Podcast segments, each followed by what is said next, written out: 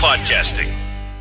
The PSAs you hear on Miller and Condon and iHeartMedia Des Moines are presented in part by Nick Mick. We take care of our own. Now, here's Miller and Condon live from the DraftKings Sportsbook and Wild Rose studio. This is Des Moines Sports Station, 1460 KXNO. Ken Miller. Trent Condon. Miller and Condon on 1460 KXNO.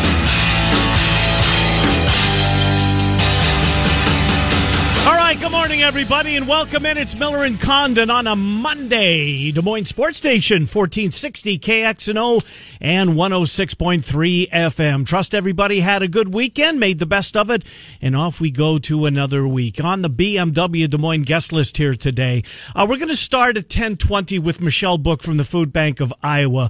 Uh, we promised uh, the Michelle and the Food Bank that uh, when they need airtime, they are going, they've got a place for it here, and we'll continue to live up to that uh, we will get the latest from the Food Bank of Iowa. I know they had the National Guard on. Uh, to Thursday, I want to say last week, they combined for a terrific, um, you know, one of those, sadly, one of the giveaways that we're seeing all across the country. The cars lining up in the Food Bank and National Guard came together, and um, that was a pretty special moment. And we will talk about that as well as some of the needs for the Food Bank. Uh, 1035, Scott Dochterman from The Athletic will join us. At 11 o'clock, we will hear from the governor, the state of Iowa, Kim Reynolds. Uh, we carry her press conference every day, and that Matt Postins uh, from Heartland College Sports. He covers the Big 12. He also covers blogs on the Dallas Cowboys. So we'll kind of get a um, a twofer with Matt Postins at 11:35. Uh, there's some things to talk about. I was going to say lots to talk about. Maybe that's a little over the top, but there are some things to talk about, including John Wozniak, who before yesterday the country had no idea who he was, and now seemingly Twitter can't get enough of this guy's backstory. He was the guy that beat Jordan in quarters, the guy with the hair, the perm. Yes, it looked good. It was tight. He was a former narcotics officer in Chicago. He's a vet. He was an army vet and a narcotics officer, and him and Jordan became very close. Believe it or not. It wasn't just uh, they threw quarters at each other. No. There was more than that. They they were together. I mean, Jordan invited Wozniak to his Hall of Fame induction, and there's pictures to prove it of just the two of them Wow. uh, at the Hall of Fame. Um, yeah, imagine that, right? I mean, so many things you learn in, in this uh, uh, in this ten part episode, and man, oh man, it's like, the bar keeps getting reset. Trent, And, Yes. like the Dream Team helped a ton last night. It was, I thought it was. Could it have been more? Maybe that's its own thirty for thirty uh, down the road. Maybe it's been done. I guess I should go back on me. It could have been. I- It had to have been, right? There's there has to be something. I don't know if it was a, an official thirty for thirty, but that team, the way Oh, they came together, Isaiah being kept off the team. Yeah. And look, here's the thing that we found out last night, and this is true. I mean, Jordan took the rap for that. Magic hated him. Bird hated him. Pippen, likewise. So there was plenty of hate. I mean, that's four of the 12, and Christian Laettner didn't have a vote, nor should he have. um, but um, four of the 11 couldn't stand the guy, and, and it would have hurt the chemistry on the team. He was a great player, let's be honest about Right. it. But he was, in terms of well merit, loved. he should have been on that team. Uh-huh. But and, and they talked about it last night, just the, the importance of of being together. And how about that practice? Oh, my God. The cutaway of Magic throwing the ball up into the stands and and then getting on the bus and nobody's talking and Uh-huh. then was it magic and bird magic said something to bird maybe we shouldn't have prodded the old man or something like that Right. Um, and then everybody was you know broke up in laughter and that team the toni kukoc uh, they're not going to let him score in the first game and dur- during the uh, during the tournament, not the gold medal game, but holding him to four points. Oh, Trent, so much, so much. Bobby Hansen's a part of the Yes. show last night. Um, not he didn't have a big role in it, not a speaking role, but there was in practice Jordan and uh, Bobby Hansen. I'm going to say air quote attempting to guard Jordan, and I think Bobby when he joins us, and he's going to join us the Monday after the series is over. And I thought, well, you know what? Instead Mm-hmm. of getting him early, let's do it at the very end because I'm sure, like a lot of us, um, why wouldn't he want to watch that, right? It- It's been incredible. It really has. It's made Sunday nights just such an exciting time to get something, to get some kind of sport. And, you know, it goes to something I think I said after the first one. It's the reason we love sports is, is these kind of stories and remembering these great moments and rejogging your memory and, Oh, and some things sure. that you had completely forgot about. You know, BJ Armstrong, seeing him hit the couple, hit the shot in Yeah. the corner. and him throwing both hands up in the air. And I remember that vividly. And remember at the time as growing up a Hawkeye fan, and BJ was my favorite. And boy, you look like a nerd. I, I and it's still here. We are 25 years later. You look like a goober throwing both hands up in the air. But that was one of those memories that I remember vividly watching that game mm-hmm. and watching my reaction as as I was watching it at the time and going through this and the first three and, and I really enjoyed going back to the Portland series and going back to the Phoenix series. There's been so much talked about the Lakers and Magic and that part of it, but Clyde Drexler, you know, the funny part about he it is no chance, Trent. but Clyde's numbers in those series were good. Were they? He averaged 25 and 7. Did he? Well, yeah, they were good. He played well, but Jordan went to another level. Uh-huh. He averaged 35 and 8 and, and that's that was the difference. It wasn't that Clyde was completely shut out and he took him out of the game. Well, game one, Clyde. game one, he did right, and the team as a whole, right. Because you remember, you remember it was, it was Magic that was speaking. He said the night before game one, I'm over at Michael's house playing cards. Those cards, shocking, games, yeah. right? Can you imagine? Uh, and he said he said something along the fact that um, you know I don't know I can't well let me see if I got it in my notes I try to write some of this stuff down uh, as it's going on we got to talk about by the way Alex Smith at some point maybe yeah. not today because there's so much to do uh, I can't find it but uh, but anyways just you know telling Magic that he's got a little something for Clyde Drexler tomorrow night the motivation that this guy I don't. I mean, he it drove him right. Right. It made him the person and the player that he was. From Toni Kukoc, Jerry Krause's love for both Toni Kukoc and of all people, Dan Majerle. Right. And he was going to teach Dan Majerle a lesson. You know, right, this is yeah. the best defensive player in the NBA. Well, I got a little something for him tomorrow night. And we saw it. I mean, night after night, it's just, that's some of the things that I'm learning because I don't believe I, I, unless I've forgotten, I didn't know what made Jordan tick to the extent that we're finding out in this series. We knew that that is something that he used. And I remember those conversations, the motivational ploys that he would use. And you kind of shake your head at times. How, how can you use that? But that was the fuel that he needed. And whatever slight it was, other people try to do that. Other people, you hear athletes that do it. And a lot of times you roll your eyes because I don't know how much they can actually believe it but you can with Jordan. Mm-hmm. And because that competition side of him just is so deep and so ingrained, any little slight, he will take it. Yep. He will run with it. It wasn't this, it was last Sunday night when they were talking about uh, before uh, the series when they, was it, they playing Cleveland. That's what it was. The, the Cleveland series and mm-hmm. the first series the five win. gamer and going up to the three beat writers on the Bulls. Yes. And, we took care of you. Yep. We took care of you, and we're going to get you tonight. Because they said, somebody yeah. said Cleveland in three, yep. somebody said Cleveland yep. in four, and I think it was Sam Smith said Cleveland mm-hmm. in five. And he pointed to Sam Smith and said, and we're going to get you tonight. It's just that part of it, reading the newspapers and then just taking that and internalizing it. It's something we can't see. It's what separates Michael Jordan. That's what yeah. made him different. His will. The Portland series, the six three pointers, and people uh, whatever it is, the LeBron debate, the Kobe debate, whatever it is, or Jordan in today's environment, what it would be. Now it's gone a little too far. His agent David Falk said he'd average 60 a game. Come on, he's not average 60 a game in today's game. But the three point shooting part of it, it's six threes. Yeah. And if today's age was played back then, he would have figured it out. And he would have been a guy that instead of hitting those mid range time after time, he would have been a three point shooter. He would have done no it. question. He had a year where he shot forty two percent from three. They've been what? What couldn't figure that out? Do? Come on. And it's right. The defensive end of the floor, you want to hit the three ball, whatever he wanted to do. This is why, and I, there's no answer to this question, but I firmly believe that his will would today's game going back before he was an mm-hmm. NBA player, it's his will that separates. He would not allow himself to lose to Kobe or to LeBron or to going back, whatever. that's how I see it, and um, that's how I want to see it. You know, the Kobe Bryant, Michael Jordan All Star game of '98 oh, at Madison so Square Garden. Good. I mean, how about that? How you about could, that? Kobe saddling up next to him on the yes. floor. That cut, that I mean, just asking him, "Hey, the low post, mm-hmm. and you need anything? I'll help you out." Right, and he did. Uh-huh. And that was the part of it too. But in the locker, that was, I think that was my favorite part of the whole documentary. Bef- in the locker room when, when Magic came in? no, he... no, when they were just all sitting around, he goes, yeah, that Lakers guy, you know, oh, he's yeah, gonna, yeah, he's yeah, gonna do his thing. The kid, and yes, yes, yes. Jordan going, he misses four in a row. He's going to go up and shoot it again. Don't pass to him. If, if he misses four in a row on my team, yeah. go get an effing rebound. Right.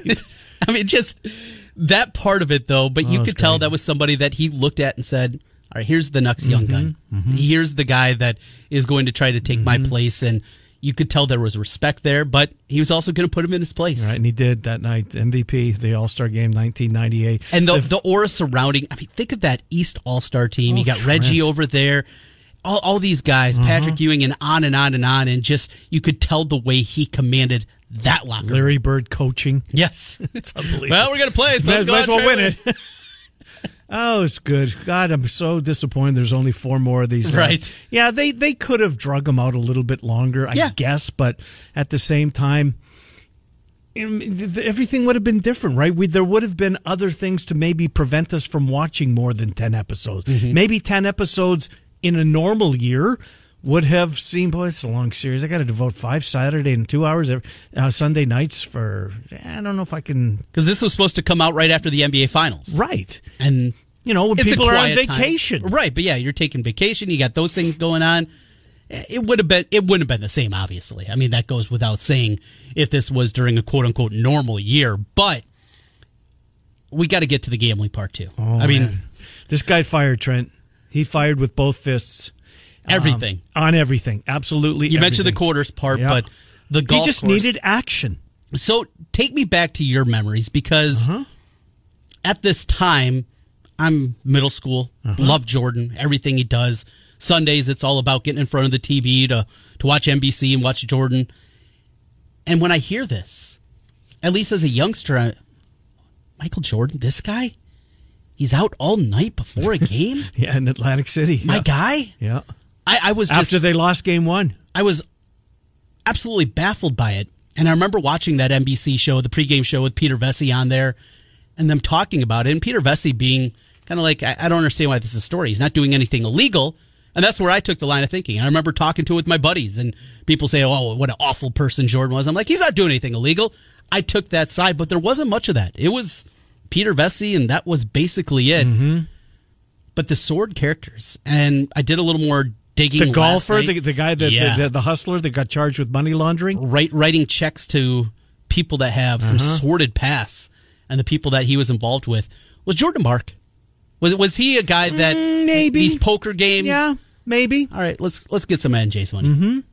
Maybe. It feels like he kind of had to have been. yeah. To, and to- then he tried to make the guys playing at the front of the plane, playing the dollar game of blackjack, tried to make them his mark, right? dynamite. was it Will Perdue? Was, was Will telling that story? yeah, Will Him and BJ would be sitting up front playing Right, a buck of hand, right. Playing blackjack. Yeah, that's it- one of my questions for Bobby Hansen. What part of the plane were you sitting in? Yeah, that's a good one. You know, I I just remember Trent. The um, the the rumors was that, that he was suspended. That's Mm-hmm. why the David Stern suspended him, and that's why um, you know he decided to give up the game and go play basketball. But as I watched it last night, you could see that being Michael Jordan at that time was really starting to wear on him. No doubt. You know, he just um, he wasn't ready for that. I don't think uh, at that level. Here's one more part of the story that I want to bring up in the first segment because I think it's I don't want to forget about it. How important his mom and dad were to Nike, right. right? Yes. He did not want to get on the plane. He was an Adidas guy, Right. And he and Adidas didn't want him. Swing and a miss They didn't have the money. didn't have the money, but he went out to uh, Nike and the Jordan, the Nike family welcomes the Jordan family. That banner in the lobby when he first got there, this up and coming shoe apparel company uh, that was more known at the time for for tennis, right? For tennis shoes Or, yeah, and running shoes. and We're- running shoes, Yeah. right? Because Phil Knight was a runner, right? Um, but man, oh man, I mean, look at how that changed the world. Quite frankly, Well, and this is something that I, I think I could probably speak more to than you. Did you ever have a pair of Jordans? no, I mean, no, my kid did. Yeah. yeah, I bought Kale some, but But no. that was, I mean, it was huge, and we didn't have money for it. right. And that was Justin Timberlake was talking about You're this, and- right, and you'd be sitting there and you'd be mowing grass. I worked at the driving range at the mini Uh-huh. putt putt place in Osage, and that's what I did. Roll my moped out there and sit around for a couple hours Mm-hmm. and make a couple bucks and saving up to get Jordans. Right. And I also went off at the the Foot Locker. Yeah, that's what it was. It would go to Mason City and, and wait in line, and that's what it would be like. It was just, it was so incredible. And those first pair of Jordans, how different Oh, it was yeah. than any other tennis shoe, and the colors that went along with it. It And how about the uh, not a real firm endorsement of the Jordan of the first ones to come out? He wore 'em in his final game at uh, Madison Square Garden, a throwback to those shoes, and his feet were bleeding and in pain. right? he talks about it in the, in the interview right after the game. He's on the floor. My feet are saying, killing me." My feet are killing me. talking about that. You're right. Not not exactly a great endorsement. Ahmad Rashad had a lot of access to him. I mean, they're driving to uh, United Center in 1998 mm-hmm. in the car together. How about the piece where now I don't know where they were if they were in Barcelona. I'm sure they were in Barcelona, but there was an off day and they seemed to be going golfing, mm-hmm. or they were in a pro shop headed to the course. And uh, Rashad said to him, "You know, if it comes down to the last shot, you're talking about the dream team. Who's going to take that shot?" Well, me. What a stupid question, he says to Rashad. How about the interview before, was it the 93 finals, when MJ is wearing the he's wearing the glass sunglasses. Oh yeah, that was a bad look. And it was, the about questions, the gambling. Yeah. yeah, about the questions about Atlantic City yeah. and everything else. And all right, I'll talk to you. Yeah, and goes and where's the sun? And yeah, was that was another one of those I, I remember vividly watching that interview before the game. Yeah, I don't remember that. And thinking at the time, again as a twelve year old. Uh-huh. Oh boy, he must have been partying hard. He's wearing sunglasses oh, for this okay. interview. He just it, it looks so different too, and it it was a different kind of vibe than we'd ever received to that yeah. point about Michael Jordan. Yeah. I remember the Jordan rules and I remember Sam Smith and I remember mm-hmm. that book and it was one copy at the library. Is that right? And I was on wait, I think I was fourth on the list to get that copy from our school library and finally getting it and peeling through it. But at that point, you know, the, the story stories had already kind of gone around about it, but that kind of thing where it just it painted him in such a different light than we were used to. You were an adult though. Mm-hmm you probably had, I, I would guess, a different kind of idea, like of the gambling part. No, just about him in general.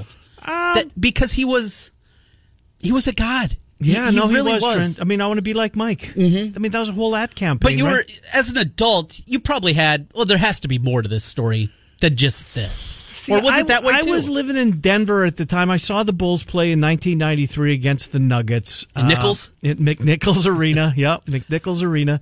Um, see, I was so into the Broncos and Elway at the time. You know, look, I, it's hard. It was hard to avoid. Jordan was on mm-hmm. Sports Center every night, right? right. Every night. I, I, don't remember that. I don't remember that time other than just the just how good the team was, you know. And I mm-hmm. didn't know Bobby Hansen at the time. Sure, you know. Um, so I really wasn't into that story. But no, I just uh, there was so much, so much, so much of that. Just jogs the memory and brings back to the stuff to the forefront, right? I'm sure that as we're talking here in the next few minutes, something else will pop into our head. What we saw last night, what we missed last night.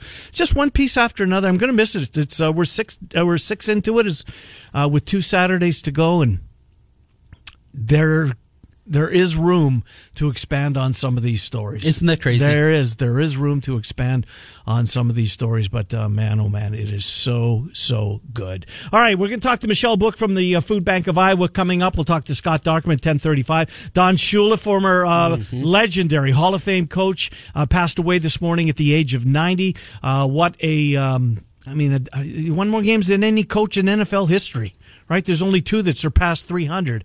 Uh, George Halas and Don Shula. It's pretty exclusive company uh, for Shula to be in, and um, he was wheelchair bound to, toward the end. But um, I saw a piece.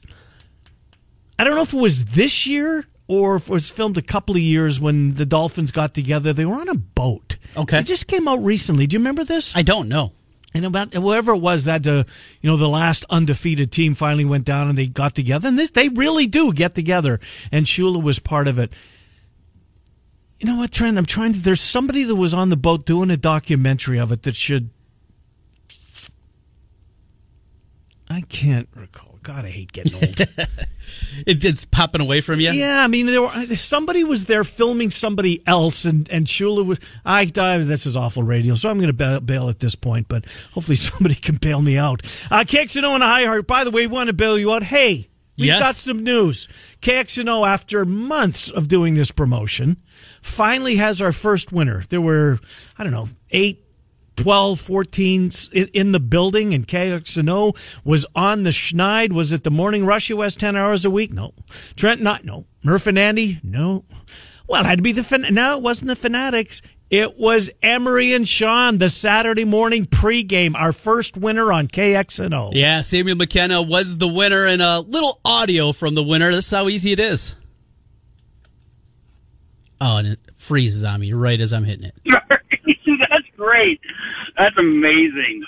My plans for the thousand dollars, I'm to take it and make sure I spread the wealth and give it back to the community in any way I possibly can. Hi, I'm Samuel, and I just won a thousand dollars to help pay my bills just for listening to Des Moines Sports Station, fourteen sixty KXNO. Atta boy Samuel, atta boy Sean and Emery, the KXNO, the good guys are on the board.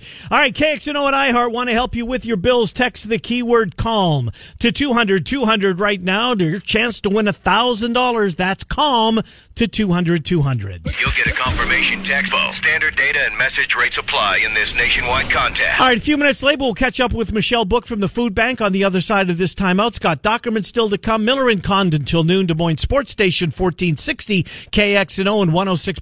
org. Ken Miller, Trent Condon, Miller and Condon on 1460 KXNO. And now on 106.3 FM.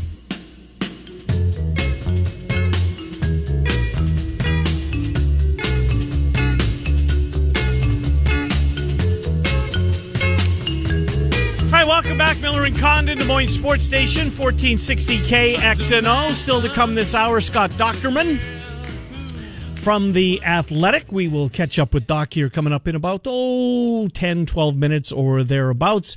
Uh, we'll talk some Hawks. We'll talk some Big Ten. The Big Ten made their announcement this morning that they have uh, continued, uh, continued the um, lockdown, I guess if you want to call it that, of uh, sports uh, in the Big Ten until at least June the 1st. June the 1st, uh, they backed up that announcement, which isn't a surprise because that kind of came out last week at the University of Iowa and it extended now now uh, conference wide to the Big Ten. So let's, uh, as we mentioned, let's get Michelle Book in here uh, from the Food Bank of Iowa. Trent and I talked about that outstanding, just a tremendous. Uh, I believe it was the National Guard, the state troopers were involved. Let's get Michelle Book in here. This took place last uh, Thursday. Uh, terrific event. Michelle, Trent and Ken, thanks for coming back on. I want to make sure that I give everybody credit for the ninety-five thousand uh, pounds of food that you guys distributed during that six hours. It was the National Guard, the State Patrol. Who am I missing, Michelle? First of all, good to talk to you this morning, but I want to make sure everybody gets credit for being part of it. Trent and, and Ken, thank you so much. Uh, the entire community should take credit for the distribution gotcha. that happened last Thursday. The community has provided incredible support, and uh, using that support, we got food out the door. So last Thursday, working with uh, the Iowa National Guard, uh, Des Moines Police Department, okay. the Iowa State Patrol, and then every person here in the Des Moines Distribution Center was on deck.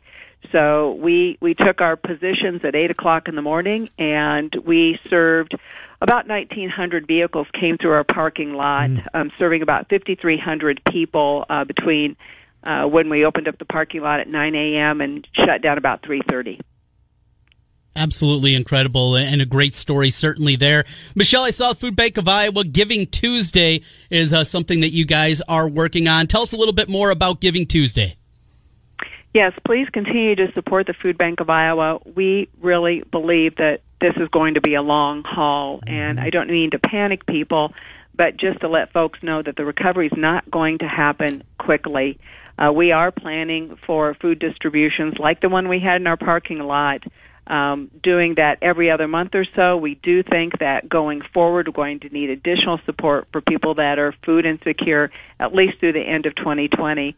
Um, just this month, um, people need to be aware that the moratorium on rent, the rent moratorium issued by the governor, expires on May 27th. Mm-hmm. That means on May 28th that they will have to pay three months of back pay if they've not been paying their rent, plus the rent for May mm-hmm. for June.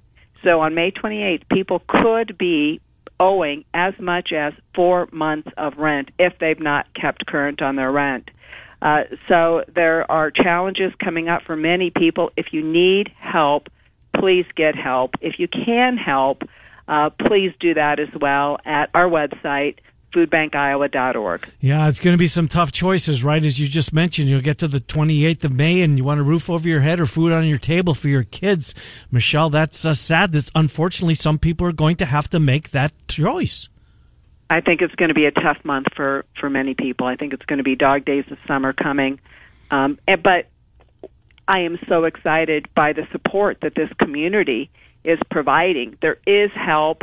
Uh, there help help is all around you. Uh, reach out and get some help if you need help right now. Um, this is an amazing community. uh, Iowans help Iowans, and that's exactly what we're doing right now. We will get through this. We'll get through this together.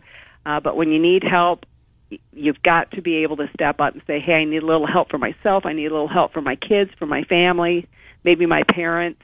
Uh, but now's the time to step up. Don't wait until the end of the month. So take us through that Thursday, Michelle. Obviously, you've got uh, uh, those people that are lined up to, to get the help that the Food Bank of Iowa supports. You've got your 95,000 pounds of food, but it's not like you just put it together the morning of, right? I mean, how, how big of a, a challenge is that uh, to get ready for such a day that you guys had this past Thursday? Well, we had a core team here at Food Bank. Um, Alyssa Bear, Emily Shear and Michaela Devaney uh, that started to plan this um, a couple of weeks in advance. The game changer really was having the National Guard made available to us. Mm. Um, the National Guard was called in. Uh, they're running several missions for us across the state of Iowa um, in May and June, and for as long as we need them. Uh, but this was our first National Guard mission. Um, they jumped right in. They helped us with logistics. Uh, thank goodness for Grandview University. We staged all the cars at Grandview University using their parking lots, which are now empty. So, um, big hats off to Kent Henning and his team. Um, otherwise, we would have cobbled up all the transportation, right. all the streets in northeast Des Moines and out onto the interstate into 235. So they planned this very thoughtfully, methodically. It ran like a clock. Uh, we were running through here. Oh golly, how many cars per minute? I think it was about or, about 300 cars per hour. Hmm. We were running through, so it was a very, very efficient, very efficient process. Um, we learned a lot from it. We plan to continue to repeat it. Um, as as big institutional restaurant donors are contacting us with food um, that's coming through, um, we're accepting we're accepting donations and trying to get them out the door as fast as we can. Uh, Giving Tuesday is tomorrow, Michelle. What uh, for the rest of the week? What do you guys need help with? Again, Giving Tuesday tomorrow. You can find more information uh, on the Facebook page, Food Bank Iowa's Facebook page. Uh, if you're if you're in a spot where you can do that, but what for the rest of the week and uh, what message do you want to get out there? Well, we continue to work with Project Zume. Uh, we have a hotline that people can call if they need help, uh, if they need to do a drive-through drive through, um, or if they need somebody to distribute food to them, um, that information is available on our website as well. And then we have just lots of mobile distributions and local distributions and then distributions across the state of Iowa.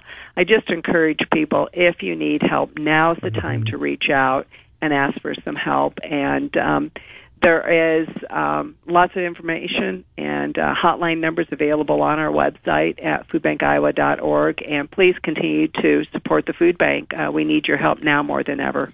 Good stuff, Michelle. We will talk to you soon. Thank you, Michelle Book.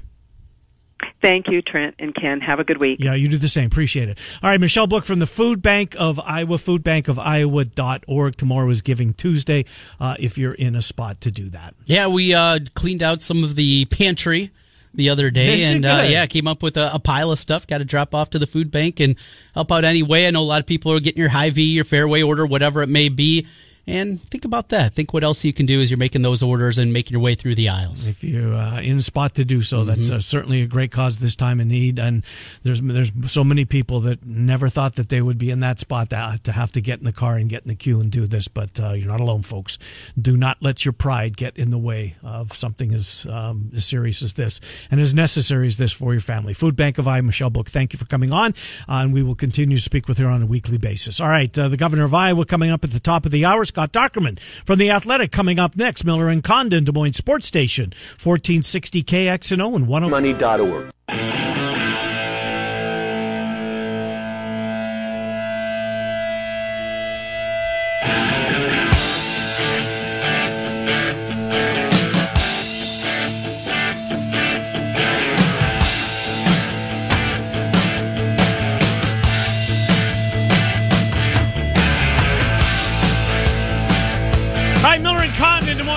Station, 1460 KXNO. Take you till noon.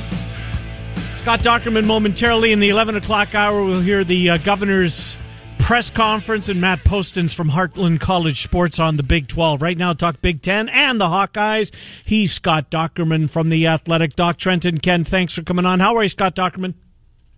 I'm doing well, but I'm probably going through a little bit of quarantine fatigue where you just go, man, I just want to go do something, but I don't have the energy to go do anything. And so, uh, trying to trying to keep my spirits up. I don't know about you guys or if you're in the same boat, but that's the way I'm feeling today. Yeah, it's it's difficult, no doubt about it. But we're doing the right thing, in my opinion. I know that's not everybody's opinion, but if you're bored, I think that's uh, uh, that's a check mark in the win column. Anyways, Doc, I you know there's so many reasons I love the Athletic's website, uh, and this morning has just uh, um, struck another chord with me. I'm sure you watched, uh, or if you haven't, you'll get to it at some point. The Last Dance episode five and six last night. John Wozniak, the security guy, and what became one of Jordan's um, friend, quite frankly.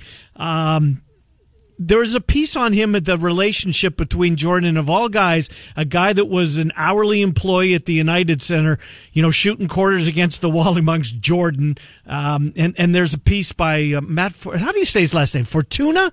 Uh, but, yeah. But really good piece, Doc. And, you know, if you enjoyed it, if you want to see more on the backstory, read about the backstory. The Athletic's got it, and I know they've got a trial going. But what a great, great website you work for. Yeah, it is great, and uh, you know, yeah, I I I wouldn't miss these uh, episodes. I grew up as a as a Bulls fan in the '90s. Uh, you know, kind of the Chicago sports scene for me, and uh, so yeah, I remember it fondly, and and and so every single that's appointment viewing for me. There isn't much else going on, so. Uh, but that, yeah, that's a great story. I haven't had a chance to go through it yet. That Matt Fortuna, you know, one of my uh, colleagues with the on the college football side uh, put put together. So, yeah, it's uh, it, it's really fascinating, and, and to have the kind of people we do that know all these angles and these themes, and and to be able to write pieces that kind of complement what uh, the the documentary folks at ESPN and Netflix are putting together has been has been tremendous. So, any angle that you have a question about, or you want to know more about, uh, you know, with regard to the NBA and the Bulls, we've got it on our site. It's been it's been tremendous. Well, Doc, you've had plenty to talk about on the Hawkeye side of things with the Iowa football recruiting continuing to go incredibly well.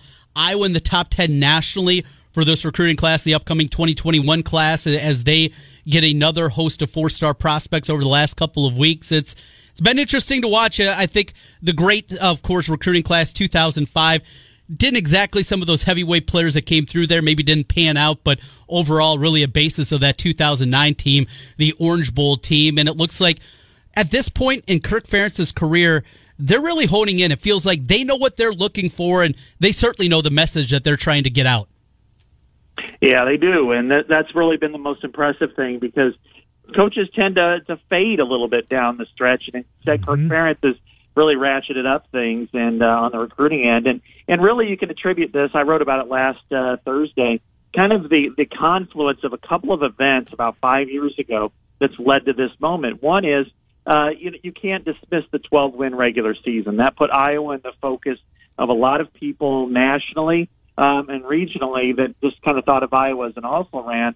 Well, it also showed that Iowa has some potential there. Then you look at the, the new football facility, which is if you could get people at least on your campus, then you could they see the new football facility and they immediately become interested. Then you look at the at what they've been able to do in the NFL draft and how they've been able to sustain some pretty good success. I mean, 47 wins over the last five years. Uh, it ranks, you know, it's tied for ninth among Power Five uh, Power Five programs with Notre Dame and Michigan and Washington. So Iowa's right there competing for uh, Big Ten titles. They haven't won one yet, but uh, they're they're right there. And then you know, even more so when it comes to the staff. Uh, you know, a couple of exits a few years ago. Uh, you know, it led to recruiters leaving areas like Texas and Maryland, and then they got a couple of guys like uh, Tim Polasek and and uh, Kelton Copeland that really understood what Iowa was trying to accomplish in recruiting. They uh, they hired Tyler Barnes back. You know, he went to Vanderbilt. He's Kirk Ferentz's son-in-law, but a really has a really good sharp eye for what talent Iowa wants and Scott Southmaid putting him in the player personnel chair. Um, that revamp allowed Iowa to really hone in on the players that fit Iowa, not just our good players. Because when they were going to Maryland and Texas, they were getting a lot of the the guys who were picked over even by schools that are you know kind of group of five schools, and really the only one that measured up was Josh Jackson, and that was kind of out of luck. The wide receiver, corner. So being able to do all of that has led them to this point where now that they're ranked sixth in the country, that's going to fall. uh, once some of the five stars start picking their teams. But uh, but this is the best recruiting class Iowa's had since 2005, and I would argue it's the most important based on the level of talent within this state which is at an all time high. Yeah, and he's getting a lot of that in state talent, Doc. But there's one remains out there, and that's the tight end Fidone. Is that how you say his name, Trent? Fidone? Yeah. Fidone. Yeah, um, Thomas Fidone. Uh, he's, I mean, you, you watch the video that's circulating on Twitter, wherever, Doc. It's, it's unbelievable. It's man against boys for crying out loud. Uh, and it sounds like it's between Iowa and Nebraska. He's good friends with Noah Fant. We've seen uh, clips of those two together. Uh, does that, does the Fant connection give Iowa a leg up, or or who do you see as the favorite for this kid? Sorry, I mean, Nebraska. out on me a little bit. Uh, maybe that's me. Nebraska needs him really bad, Doc. Um, who do okay, you? Who, I can hear you. God, who, who's going to win this recruiting battle? Can Ferentz pull off another one? Uh, Nebraska's coming hard, as you know. Yeah, this is a this is a one where both teams are kind of stacking up one another, and I don't know that it's you can make a prediction on this. I think you know you've got six quality programs right now that are really gunning for him. But uh, you know, I think it's going to come down to these two. And you know, is, is it going to be a heart versus head situation? Does it look at Nebraska and that's the team you grew up rooting for? Not, you know, it's fairly close by, or does he look at a team like Iowa and what it's been able to do with that position group? That's really going to be the crux of the discussion. He's he seems equally excited with both. I think most um, analysts project him to go to Nebraska, but you know, it's it, if I was a tight end prospect, it'd be hard not, not to right. look at Iowa and what they've been able to do and how financially secure a lot of those tight ends have become. and you know, when when you look at Nebraska, they tried to put Noah Fant at defensive end. Uh, he he made some money playing tight end from what he did at Iowa. First round draft pick and a nice signing bonus that goes along with it. Scott Dochterman joining us from the Athletic Doc. The NCAA over the weekend came out with nine core principles what meant to uh, return to college athletics. Some of them left me scratching my head. I'm sure you went through that. Your thoughts on the NCAA, at least putting pen to paper here or keyboard to, to monitor and putting out what they believe they need to get college athletics back.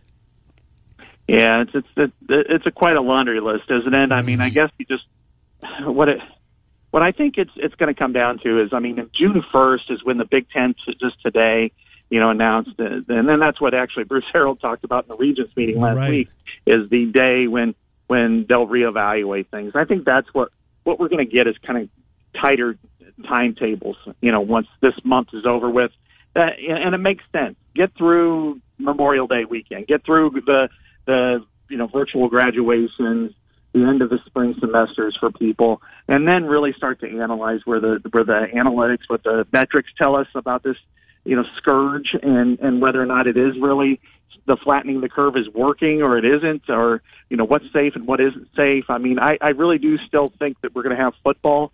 I think it's just too important not to. Right. um it's just a matter of how how does it all get presented? And plus with these universities they're they need students. I mean if they don't have students if they have a significant drop i mean university of iowa announced that it lost seventy six million dollars you know from this uh this last spring. So they need students. They need students on campus.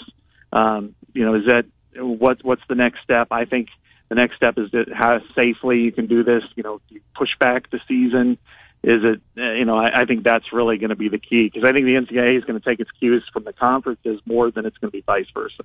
Yeah, I think they have to, Doc. I I, I agree with you there, and you know, I, I, we don't know what that means. Is it going to be only conference games? Is it what does this mean for bowl season? Will they go forward with that? I guess the the virus, in a lot of ways, is going to dictate uh, how this. In most ways, this is going to dictate how it happens. But can you see? Because I've seen this out there, Doc, that that conferences for this year may take a year off, where it's more, you know, uh, proximity to other schools, if you will. That you know, Iowa and Iowa State might play in the same conference, for lack of a better term, for this year. Have you seen any of that, and, and, and how much traction, if any, is that one gaining?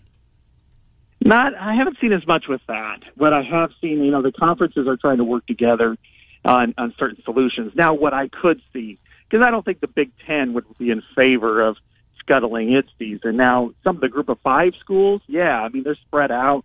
If you're, uh, you know, if you're Houston and SMU, you don't really want to have to go play, you know, yeah, really. all over the country, you know, and teams. You maybe you want to play Rice and UTSA and teams in other conferences, and that makes total sense. But I think what what we'll see with the Big Ten is, and if they can't get the whole season in, if they trim it to say eight games or ten games, it's going to be a majority of, of Big Ten games. But I also think that there's going to be some wiggle room. I, I brought this up, I think, you guys last week, but you know, Iowa is, is and all three of its regional non uh, non conference games are regional. They're really within you know Mm-hmm. buses for everybody. Iowa State, Northern Illinois, and um, Panthers. and uh, Northern Iowa. So you know you've got those games. Uh, if Iowa could play UNI and I and Iowa State, I think that'd be great. If Iowa State could get I on the schedule Yeah. um, this year as just kind of a quick little you know shake up, that would be great too for everybody. Um, but I, I think if Iowa could play at least its divisional game, the Big Ten, um, all of them are buses if necessary. I think that's the case. And then when you look on the basketball side of things, they are going to start trimming some costs, and I think that's going to have to deal with a lot with travel as well. Doc, I, I know in the past you certainly talked to a lot of the recruits, guys getting ready to to come on campus. That's normally the first week in June. We see the freshmen arrive. Is that still the plan? Have you talked to any of the incoming freshmen? Their plans about making their way to Iowa City? it's all in flux. I mean, they're all they are uh, you know they if, they're allowed to come to, to school for the summer and and work out in, in ten classes, they will. They'll be there right then. But but right now, there's nothing going on with the university, so they're really at at a standstill, just like everybody. I mean, you get looked around. I mean, I want to say there's 20-ish or so players that are in Iowa City football players. Um, you know, you got to bring everybody back on campus, let alone the, the new incoming guys. I mean, and I feel for these kids. I mean, they're you know, this is a chance for them. They, they stayed at home this spring to to graduate, go to proms, do all the fun stuff that I, I think everybody should do as you're a senior in high school, and they didn't get to do it. And and that goes for everybody, not just football players. But uh, you know, I so I, I think they're hopeful at some point it's going to happen, whether it's June or August. Uh, you know, we we just don't know. We just don't know anything right now. Scott Dochterman from the Athletic. Doc, uh, your biggest takeaway from Fran McCaffery's Zoom teleconference last week was what? You know, really, it was that uh, you know Luka Garza is back in Iowa City. You know, he was quarantined for two weeks, and now he's back in Iowa City. Um, you know, I've had people say, "Hey, I saw him at uh, Chipotle's or something like that," and I think that's that tells you a lot right now. If he was really focused on the draft and the draft alone, he probably would be in Washington D.C. every day working out. But instead, he's back here. He's a captain on the team going into next year, along with Connor, Jordan, and uh, and Joe Wieskamp. I think it tells you that uh, if you know, the, the, who knows what's going to happen with the draft and you know when it gets actually done this year. But I kind of think all signs are pointing to him coming back. And, and Fran McCaffery brought up you know the the word special season for next year, and I think he's right on. So this is really fascinating to me, you know, because uh, we've we've seen Iowa with some good teams. We've seen them with some teams going into a season where you're you're pretty excited about them, but this is the first time where they've had a good season and then they can ha- potentially have a great season. And the fact that Luka Garza is pointing, it seems to be pointing towards this direction. I think uh, you know that's probably my big takeaway that he's pretty pretty excited about what what's yet to come. Doc, they're not going to be playing in one of the big exempt tournaments that are out there. Preseason top ten team feels like a, a, maybe a missed opportunity here to go out there, play a couple of neutral court games, and and with it pad that resume uh, going into the non conference. Thoughts on that? Um, you know, that's something that I checked out a few weeks ago and got some information on, and and you know, one of the things we don't know though is you know what are they going to do with this opportunity instead of going to like last year they played uh, you know San Diego State and Texas Tech and Vegas. Uh, maybe this means that they have more one-on-ones. That's kind of one thing Fran brought up was, you know, Cincinnati. But you know, look at who they're probably going to get in the uh, ACC Big Ten Challenge. If they, if Garza comes back, they're going to get it uh, the highest of the Yeah. high-profile teams. You know, a Duke or a Virginia. You're going to get a great Gavitt Games matchup. You might get a one-off with somebody in a neutral site. So it's not really going to be losing much. And and I would I would say that one thing you got to be cognizant of is the you know the, the financial ramifications of what we're going through right now with the coronavirus is going to matter, and, and if that means hey you know instead of going to the Cayman Islands and playing one quality opponent and another one or two others. Uh, you're going to be driving places. I think that's pretty important right now for this department. No doubt about it. Scott Dochterman, you're really important for our program. Thanks for joining us. As always, Scott Dochterman. We'll talk to you next week. Thank you.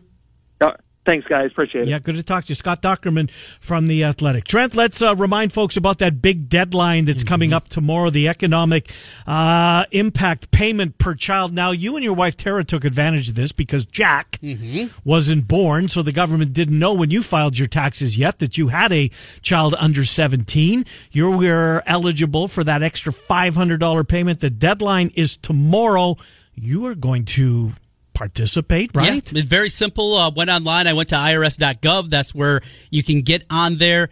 Mark down. We have not filed our taxes yet for 2019, so went in there as a non-filer. Put it in there. Put Jack's social security number in there. Boom, good to go. It was a very simple process, but don't lose out. It's No. money. It's money coming your way.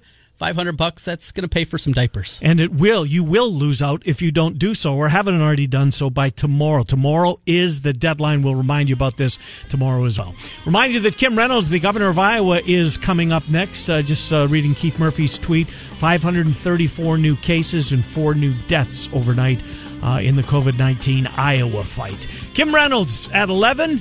Matt Poston's on the Big 12 at 11:30 ish. Miller and Condon till noon. It's Des Moines Sports Station, 1460 KXNO, 106.3 FM.